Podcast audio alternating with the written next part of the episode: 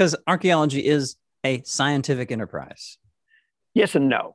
Not not to challenge that. It's a, it's a humanity. It's a weird mixture of humanities and science.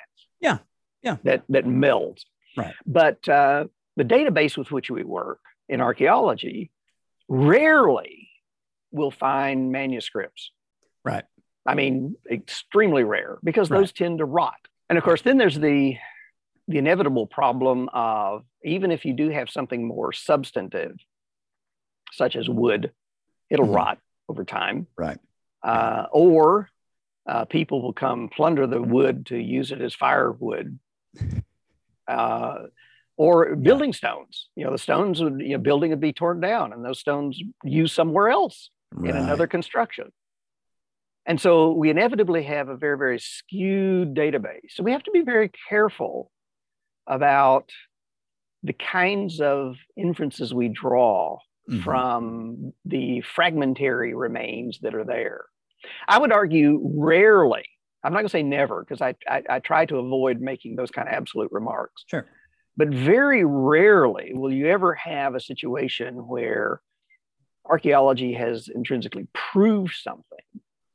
The flip side also is true. Mhm. Archaeology rarely, if ever, disproves anything.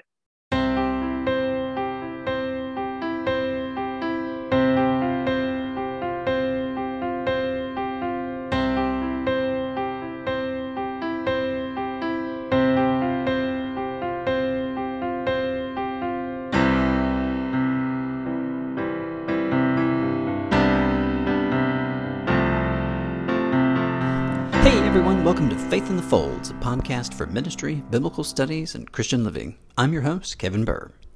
Today I had the great honor of interviewing Dr. Dale Manor, Professor Emeritus of Bible and Archaeology of Harding University.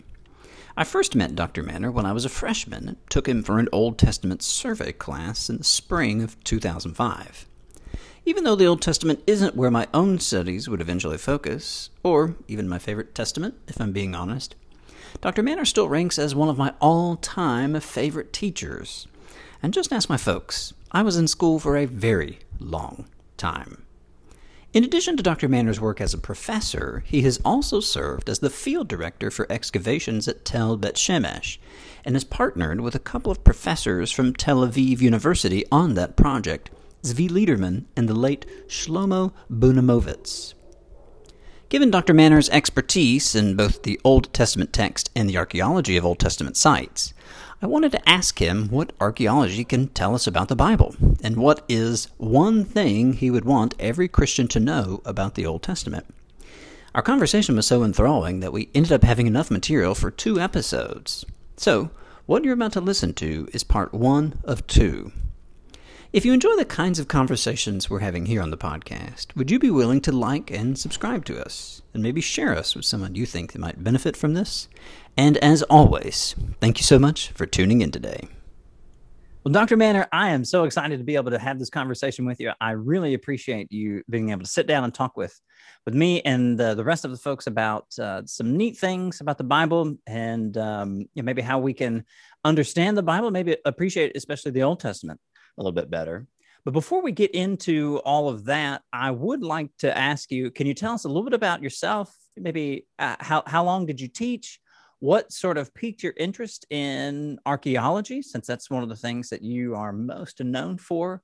Uh, help us get to know you a little bit before we dig into the rest of our conversation this morning. Well, I think critically important is uh, the contribution that my parents made to all of this. Hmm. Um, my dad was a preacher, and I grew up as a preacher's kid. And we moved around a good bit. I was born in Tennessee, and eventually we moved to California. And uh, the that that preacher life was indelibly imprinted in my psyche. Yeah, yeah. And uh, dad tells me, mom and dad both tell me that uh, from preschool time, I wanted to grow up to be a preacher. Oh. And within certain parameters, I've continued that Mhm. essentially all my life. Um, and but there was this this strange intrusion that began to encroach into the character. I guess probably like most kids, you know, at some point I want to be a fireman or you know that kind of stuff. Sure. I, I really don't remember that. I don't even know if I did. But uh, we can reasonably infer that. Yeah, yeah. I mean, most, most kids go through similar patterns in that in that Yeah. regard. Yeah. But pre- preaching was something that I always came back to. Mhm. And when I was six, um, we, we've always typically always had some cats at the house. Uh, Mom had cats and so forth. And we had one in Hartsville, Tennessee, when Dad was preaching there. And for some reason, it died. Uh, I did not kill it. Okay, I want to emphasize that real quick. uh, uh, but the cat died, and uh, we buried it, and out in the backyard. And about a year later, I dug it up to sort of see what had happened. Just out of curiosity. And I, I think Maybe that's, sort of what my killed the cat. Sorry. curiosity. Sorry. Definitely. Yeah. Uh, hopefully, it didn't kill me yet. yeah, anyway. right. it hadn't gotten yet. Yeah. But uh, I, think I dug it up prematurely. uh, a little bit, but uh, it was just that curiosity, and I, I always had an interest in digging things up. Mhm. Uh, I, I played in the dirt. I had a little, you know, my dump trucks and all that kind of stuff, and would dig tunnels and build roads and all that kind of thing. Mhm. And when we go to state parks, you know, Civil War parks and all that kind of stuff, I was just fascinated with Oh, the yeah. history and archaeology. And uh, formally, I didn't think in terms of archaeology. Mhm.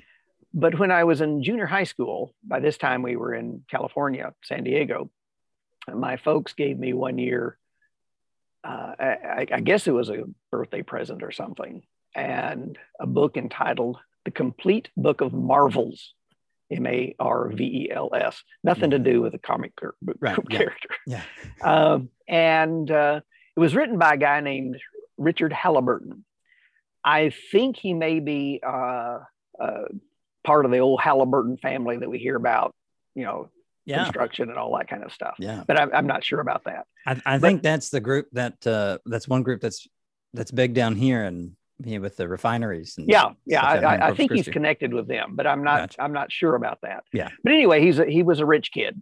Okay. Yeah. Uh, very Yeah. rich kid, and for whatever reason, decided to travel around the world and go to all these historical archaeological places, and among them were Machu Picchu, uh, you know, Teotihuacan, Mexico. Mhm. Going through the Panama Canal, he swam through the Panama Canal. and uh, okay. interestingly, the, the cost for uh, passage is the displacement of the water that you, as a vessel, displace. And so his, his fee was minuscule. and uh, If you eat a light lunch the day before, you, Yeah, you save a few pennies. save a few bucks.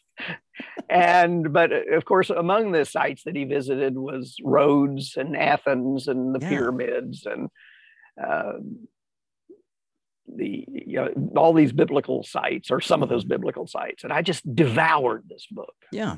It was it was so fascinating to me. And I, I continued to want to be a preacher, and I eventually did get a bachelor's degree in Bible. I went to Freed Hardeman and Pepperdine, and I don't know how, how that's going to react in your audience. I, I think we pull from both crowds. Yeah. Uh, but uh, as a footnote here, I want to say I got a very good education at both institutions. Yeah, yeah. Okay, I, I, value them very highly. Um, but my AA degree in Bible was from Freed Hardeman, and then I went to bachelor, finished up, finished up bachelor's at Pepperdine, Mhm. and continued then living in California. And it was a degree in Bible, and I was preaching. I was already preaching, and as a graduation gift, mother and dad at that point were conducting tours to the Middle East. And so, as a graduation gift, I was given a tour with them Yeah. to the Bible lands. Very and this cool. sort of tipped the scale. Okay. Right. Uh, You were I'd done already, after that point. I, I had already uh, noticed, well, I hadn't noticed at this point, but when there was a paper, if there was an assignment in class that was wide open to write on, Mhm. other than a specific kind of assignment, you know, i- if it was an analysis of why it was the whale white in Moby Dick, okay, I wrote on that. Uh, I actually did write a paper on that. Uh, but anyway, but uh, but if it was a wide open assignment as a writing exercise, I gravitated toward biblical historical stuff, mm-hmm. and really enjoyed that. And then I, I was because of this trip and because of this tendency toward historical studies and archaeological stuff. I wasn't really fully conscious of the archaeology element of it at this point. I, am a slow learner, you know, sometimes really slow in the uptake. Uh, but I would integrate that into my biblical studies mm-hmm. and in my preaching and my teaching. And I, I taught, I, I, preached locally for 25 years before coming to Harding. Yeah. So I have a, a long history in local full time ministry uh, as sort of a footnote, and I don't, this is no, nothing pejorative about our colleagues here. Yeah. I probably have as much, if not more, full time ministry experience than most of the ministry guys here at Harding. now, do not infer from that that I'm, uh, that I know more about all of that because they, right, yeah, they, have done a lot of study on that yeah. kind of thing. Yeah. But from the standpoint of you know boots on the ground and the, the local ground. congregation, yeah. uh, that's a rich background. Very much well, so. the more I kept going into this, uh, the more biblical world and so forth. And I began conducting some tours to Israel. Mm-hmm. And I decided, you know, I'd, I'd like to get a degree in archaeology to use that uh, meaningfully in the church. Yeah. And so I decided to uh, quit my, at that point, that congregation in San Diego and move to Tucson and enter the University of Arizona, which had a world premiere archaeology program under mm-hmm. William G. Dever.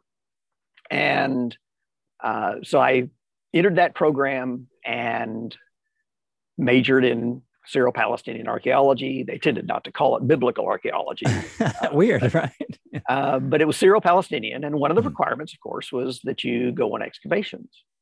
Okay. And I mean, that makes perfectly good sense. Right. I mean, sort of like do you want to go to a physician that's never studied anatomy, you know, cutting cadavers and all that kind of stuff? You, yeah. you, don't, you don't want to do that. Digging around, the, the metaphor works. Yeah. Yeah. Uh, probing, digging. yeah.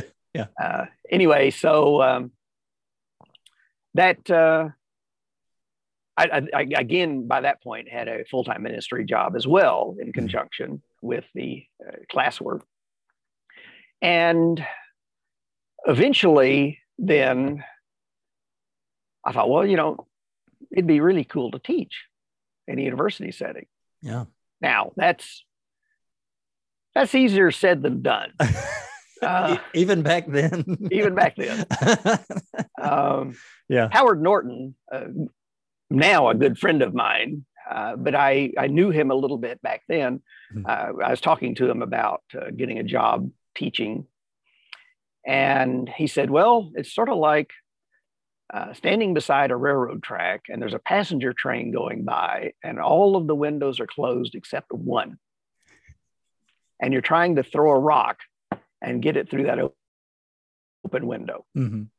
uh, that's sort of the chance situation i know this is real comforting to you that's sort of the chance situation of getting a job teaching yeah. at least in one of our christian universities sure yeah well, compounding that was the fact that I did not have an MDiv. Mm-hmm. Uh, you at least have the privilege of that that I did not have. Mm-hmm. Uh, and so I, I, went straight from a bachelor's degree to a master's in archaeology, a PhD in archaeology, with a minor, by the way, in Hebrew Bible. Yeah. But uh, the time came when I when I received a phone call from Harding inviting me to come and interview.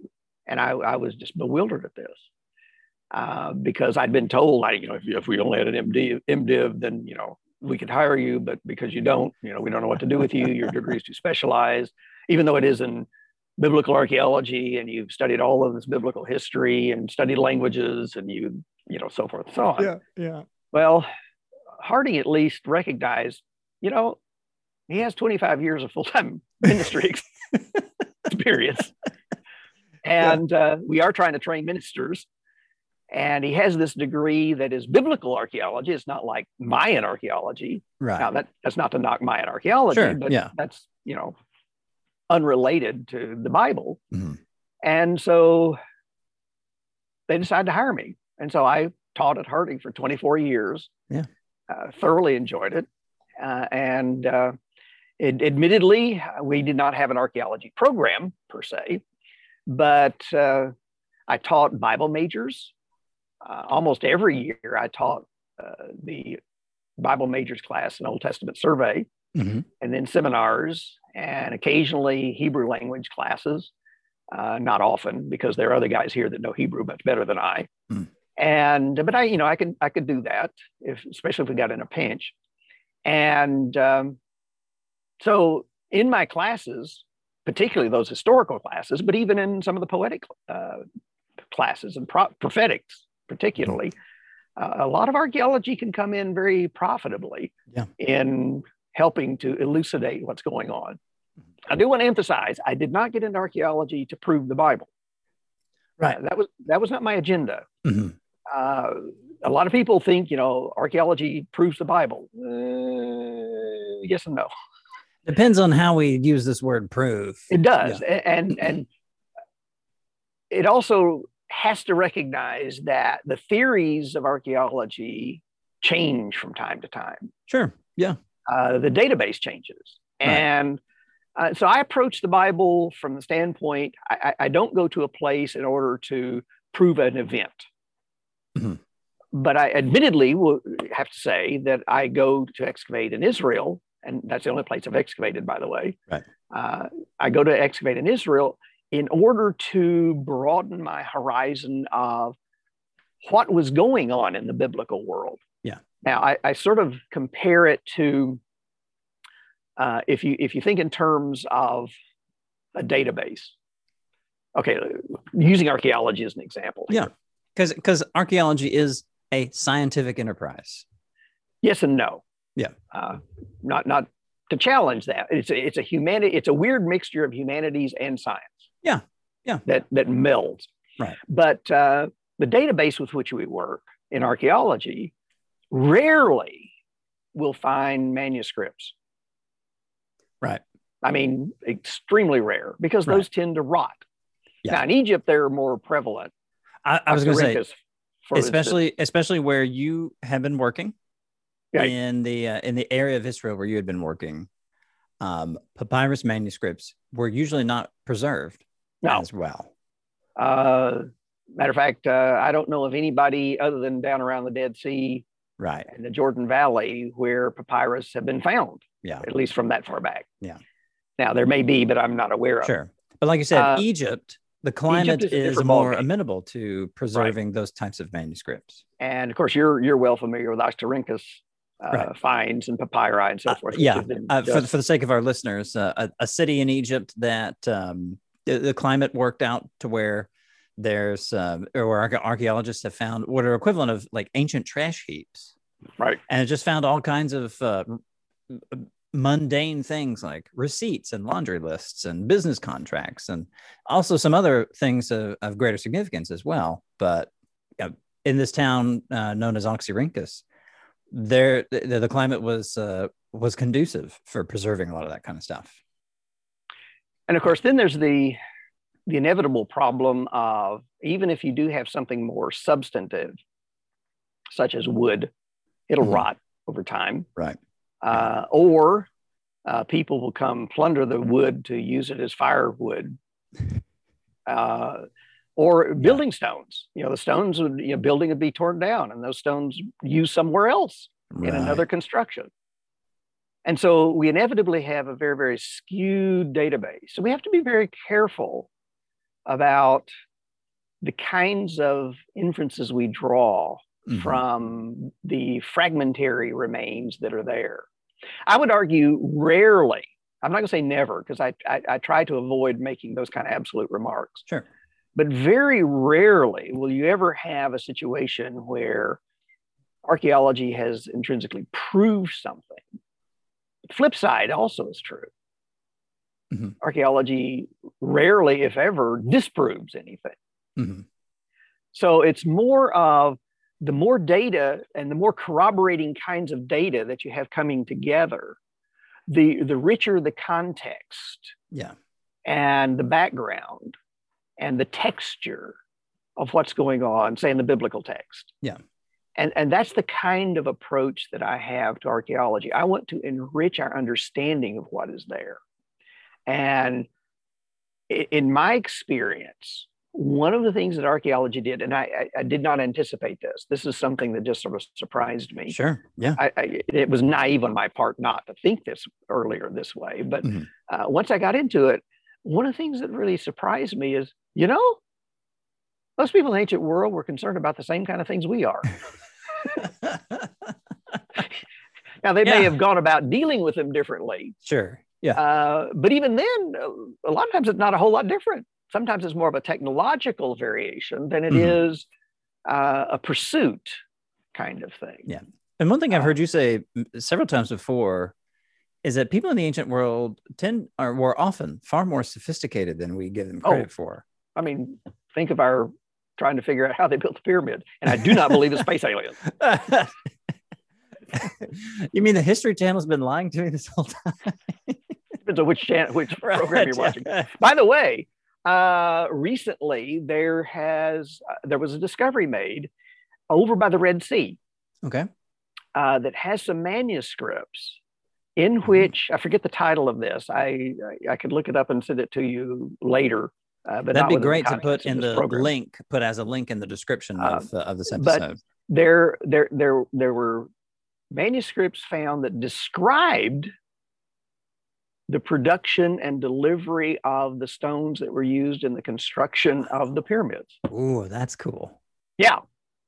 I mean, that's cool. I mean, this is like in your face, you alien types. right.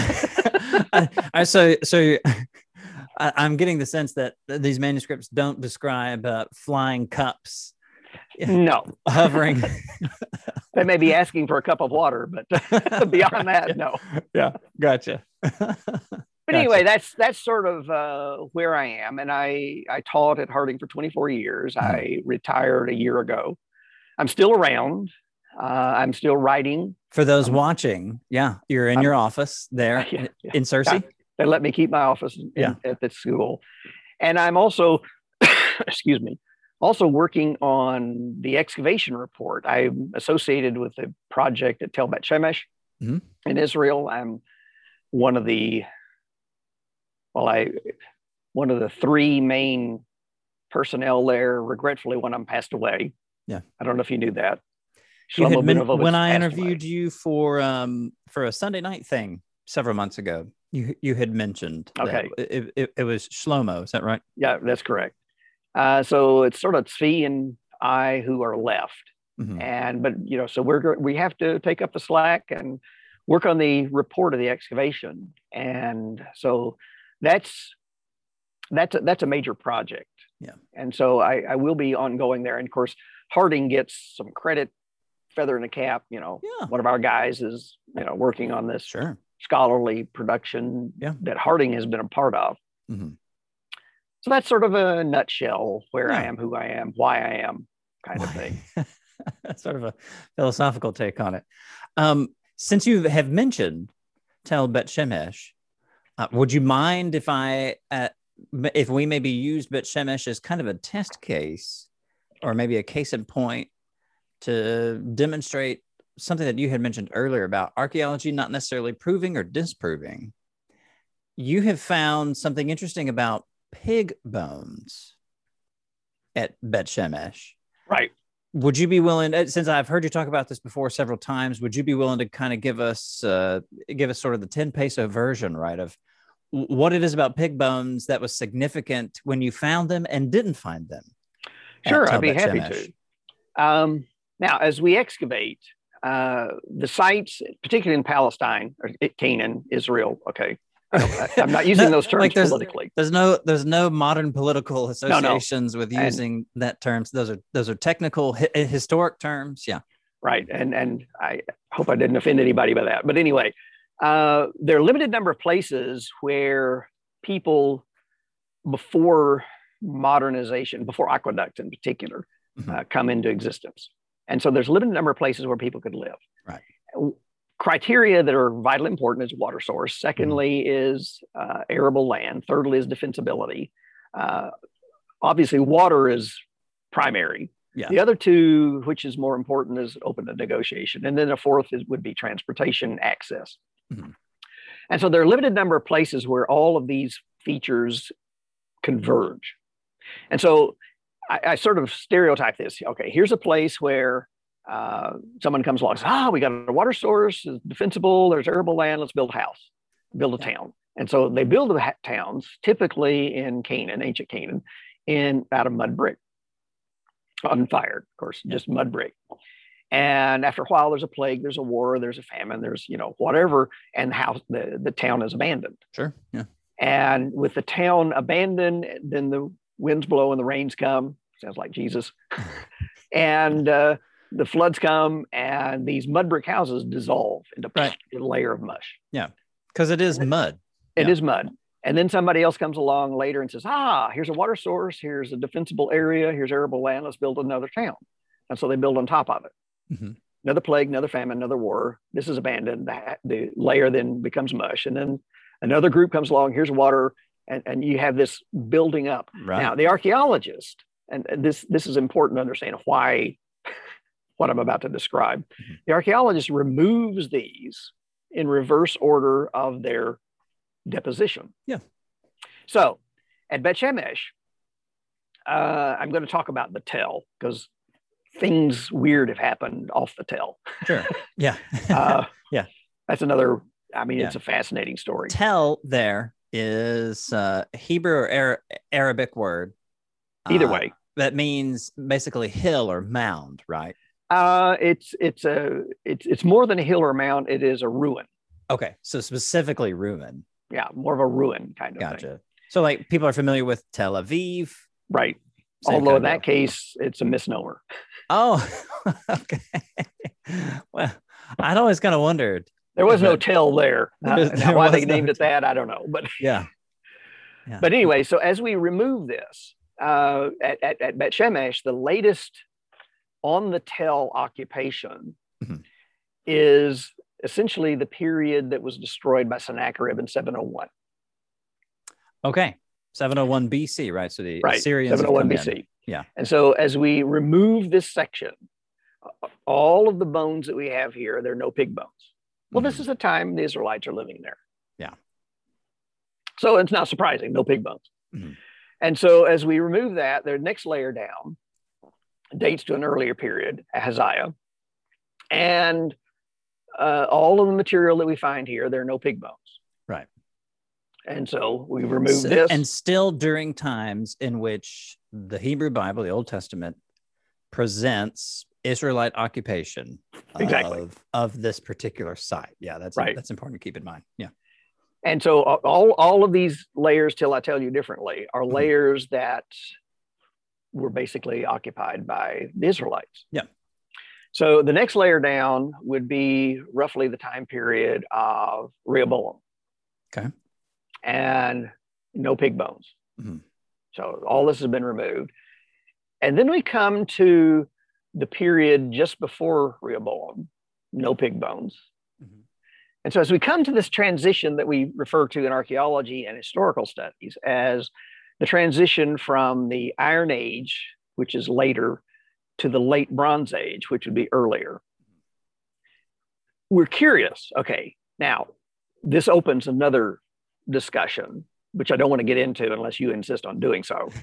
and it's the issue of the date of the Exodus. Sure. Yeah. Uh, th- another conversation for another time. another conversation for another time. Yeah. But there are two premises that are typically proffered for the date of the Exodus. Mhm. One is uh, the the early date in the 1400s. Right. And a lot of conservative Christians subscribe to that. And you know, okay, I I'm okay with that. Okay. Uh, the other date is known as the late date, and it is in the 1200s.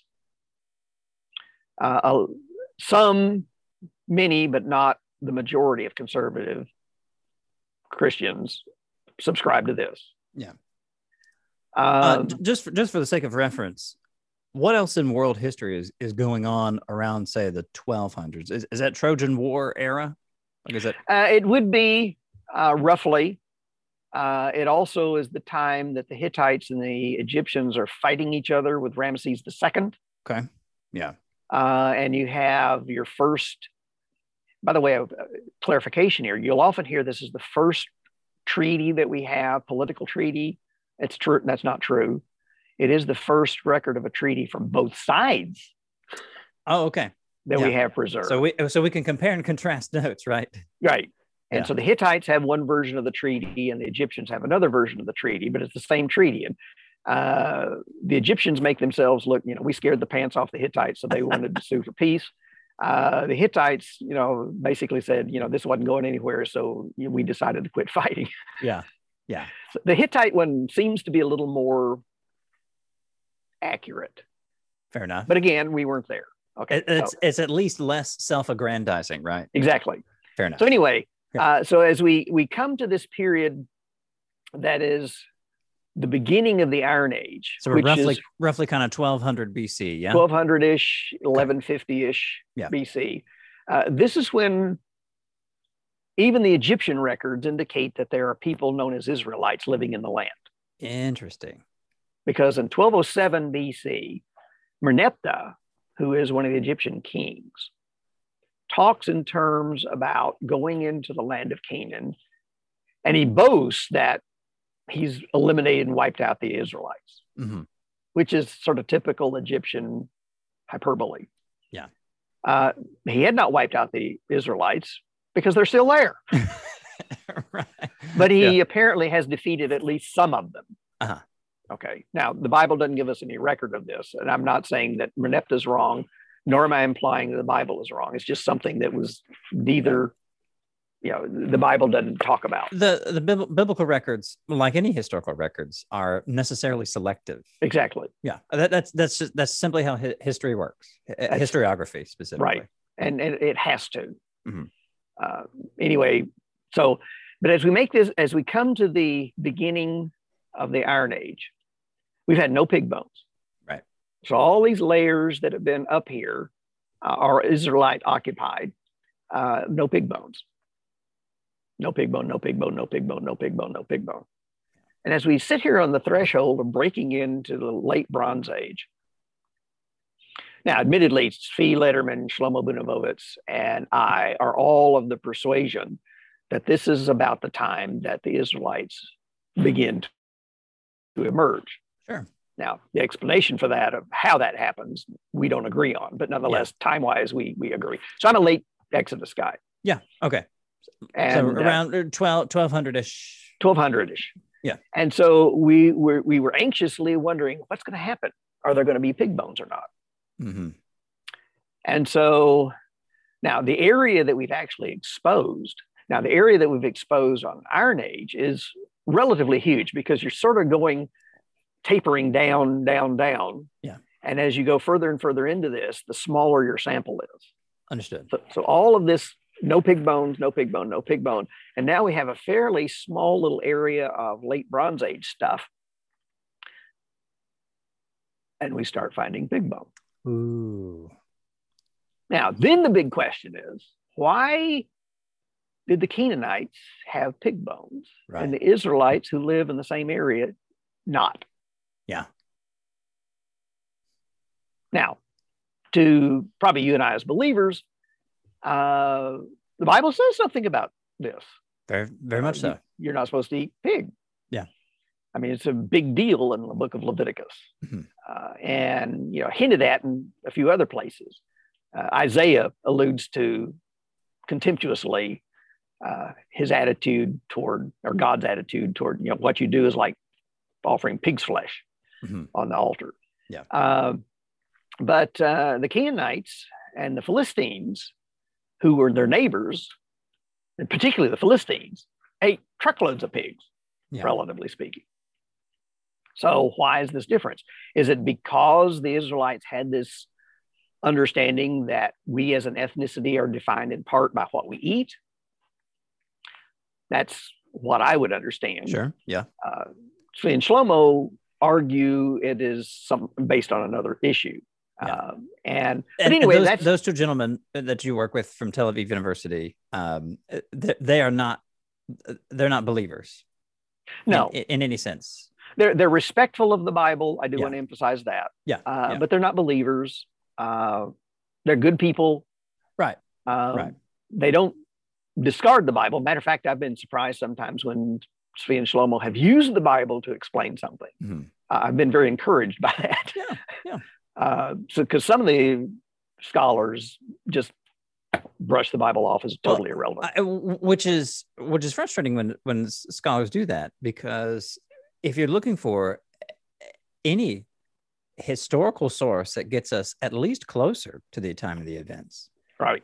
well hebrew bible is what we have and if you can corroborate with you know material culture or things like that as what y'all have done as so, so help us help us kind of narrow down in on the issue here do do does the absence of pig bones and then the sudden presence of pig bones does that prove the bible or, kind No. of walk us through that No, it does not prove the Bible. It would be sort of a cog in a gear. Mhm. It would be an aspect that if the Bible is accurate, this would not be surprising. But if the Bible's irrelevant, it's just interesting. an interesting coincidence Right. Yeah. So I, I, look at it as a corroborative element, but it's not proof. Yeah. And there's there's a bit of a difference. i, I was going to ask if corroborating evidence is a fair way to describe It it dovetails. Okay. Uh, it it it meshes with what we would expect Mhm. uh, to be the case, but it does not necessarily prove. It's sort of like a uh, somebody writing a historical fiction. You know, it happens to be the same, but does it prove that it happened? I mean, his, historical fiction, sort of by definition, is a framework of someone writes something as if it's real, but it's not necessarily real. Sure. Yeah. And that's historical fiction is a known genre of literature. Right. Right. I don't read a historical fiction the same way I would read, say, a biography or a historical account. Uh, you mentioned Civil War battlefields earlier. I, I wouldn't read a biography of of, of a uh, you know Civil War figure the same way that I would read a, maybe a historical fiction. I would expect Right. some semblance of reality. Right. Now, some of your listeners and viewers may be familiar with uh, James Michener. Okay. Um, How do you spell that last name? M I C H E N E R. Okay. And he's written, of course, I don't know how old your audience tends to be, but he's he- It ranges he's- from my parents to people younger than me. So he, he- he's older than I. Okay. Okay. I, I assume he's probably passed away by now. Mhm. Uh, but he wrote a lot of books, wrote one on Texas, a story of Texas. Okay. Uh, and he's written one on space flight of some kind. I, have, I don't, I'm not familiar with the title of it, but he wrote one called The Source. Uh, just that's it, The Source.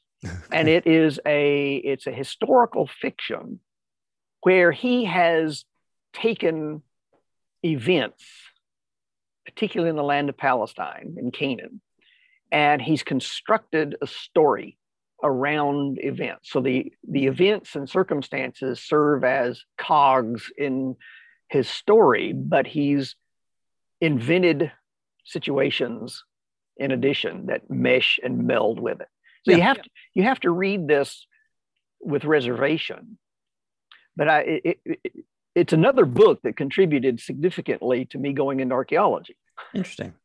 Yeah. Because it's set in palestine it goes from very very early prehistoric which i'm not sure what to deal with okay don't ask me right. Another Uh, conversation for another time. And but it sort of picks up to me meaningfully around the time of abraham and there's this fictional site that he focuses on Mhm. called makor which means source and hence the title of the book Yeah. and this this site called the source doesn't really exist Yeah. but he has taken things from different archaeological sites and put them in his fictional story at the source. And these then sort of er, serve as touch points from which then he develops a story mm-hmm. Yeah. and it, it's a it's about a third of the book i was like slogging through a mud pit and i don't mean that in a pun way Yeah. yeah. but once it got through for me once i got through about that that's picked up significantly in interest. And it goes all the way from prehistoric times up until I think it's 1948 AD. Huh. Interesting. Yeah. A significant year for that part of the world. Right. Yeah.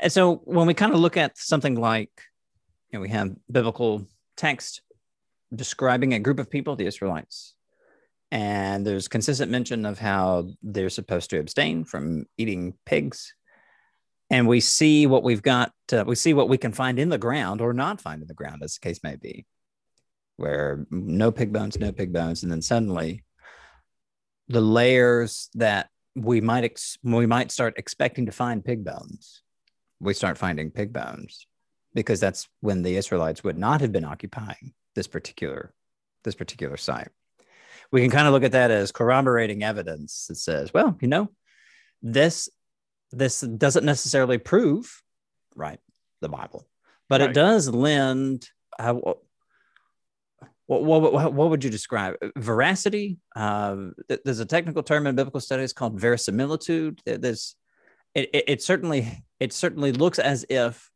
these two things are presenting reality. Is, is that fair? Yeah. Okay. Yeah. And then it, then it the interpretation of it then becomes colored. I don't mean that in a negative way. Right. But it, it, it depends on the lens from which one is looking at the datum. Mm-hmm. A believer will look at it one way, a non believer will look at it another way.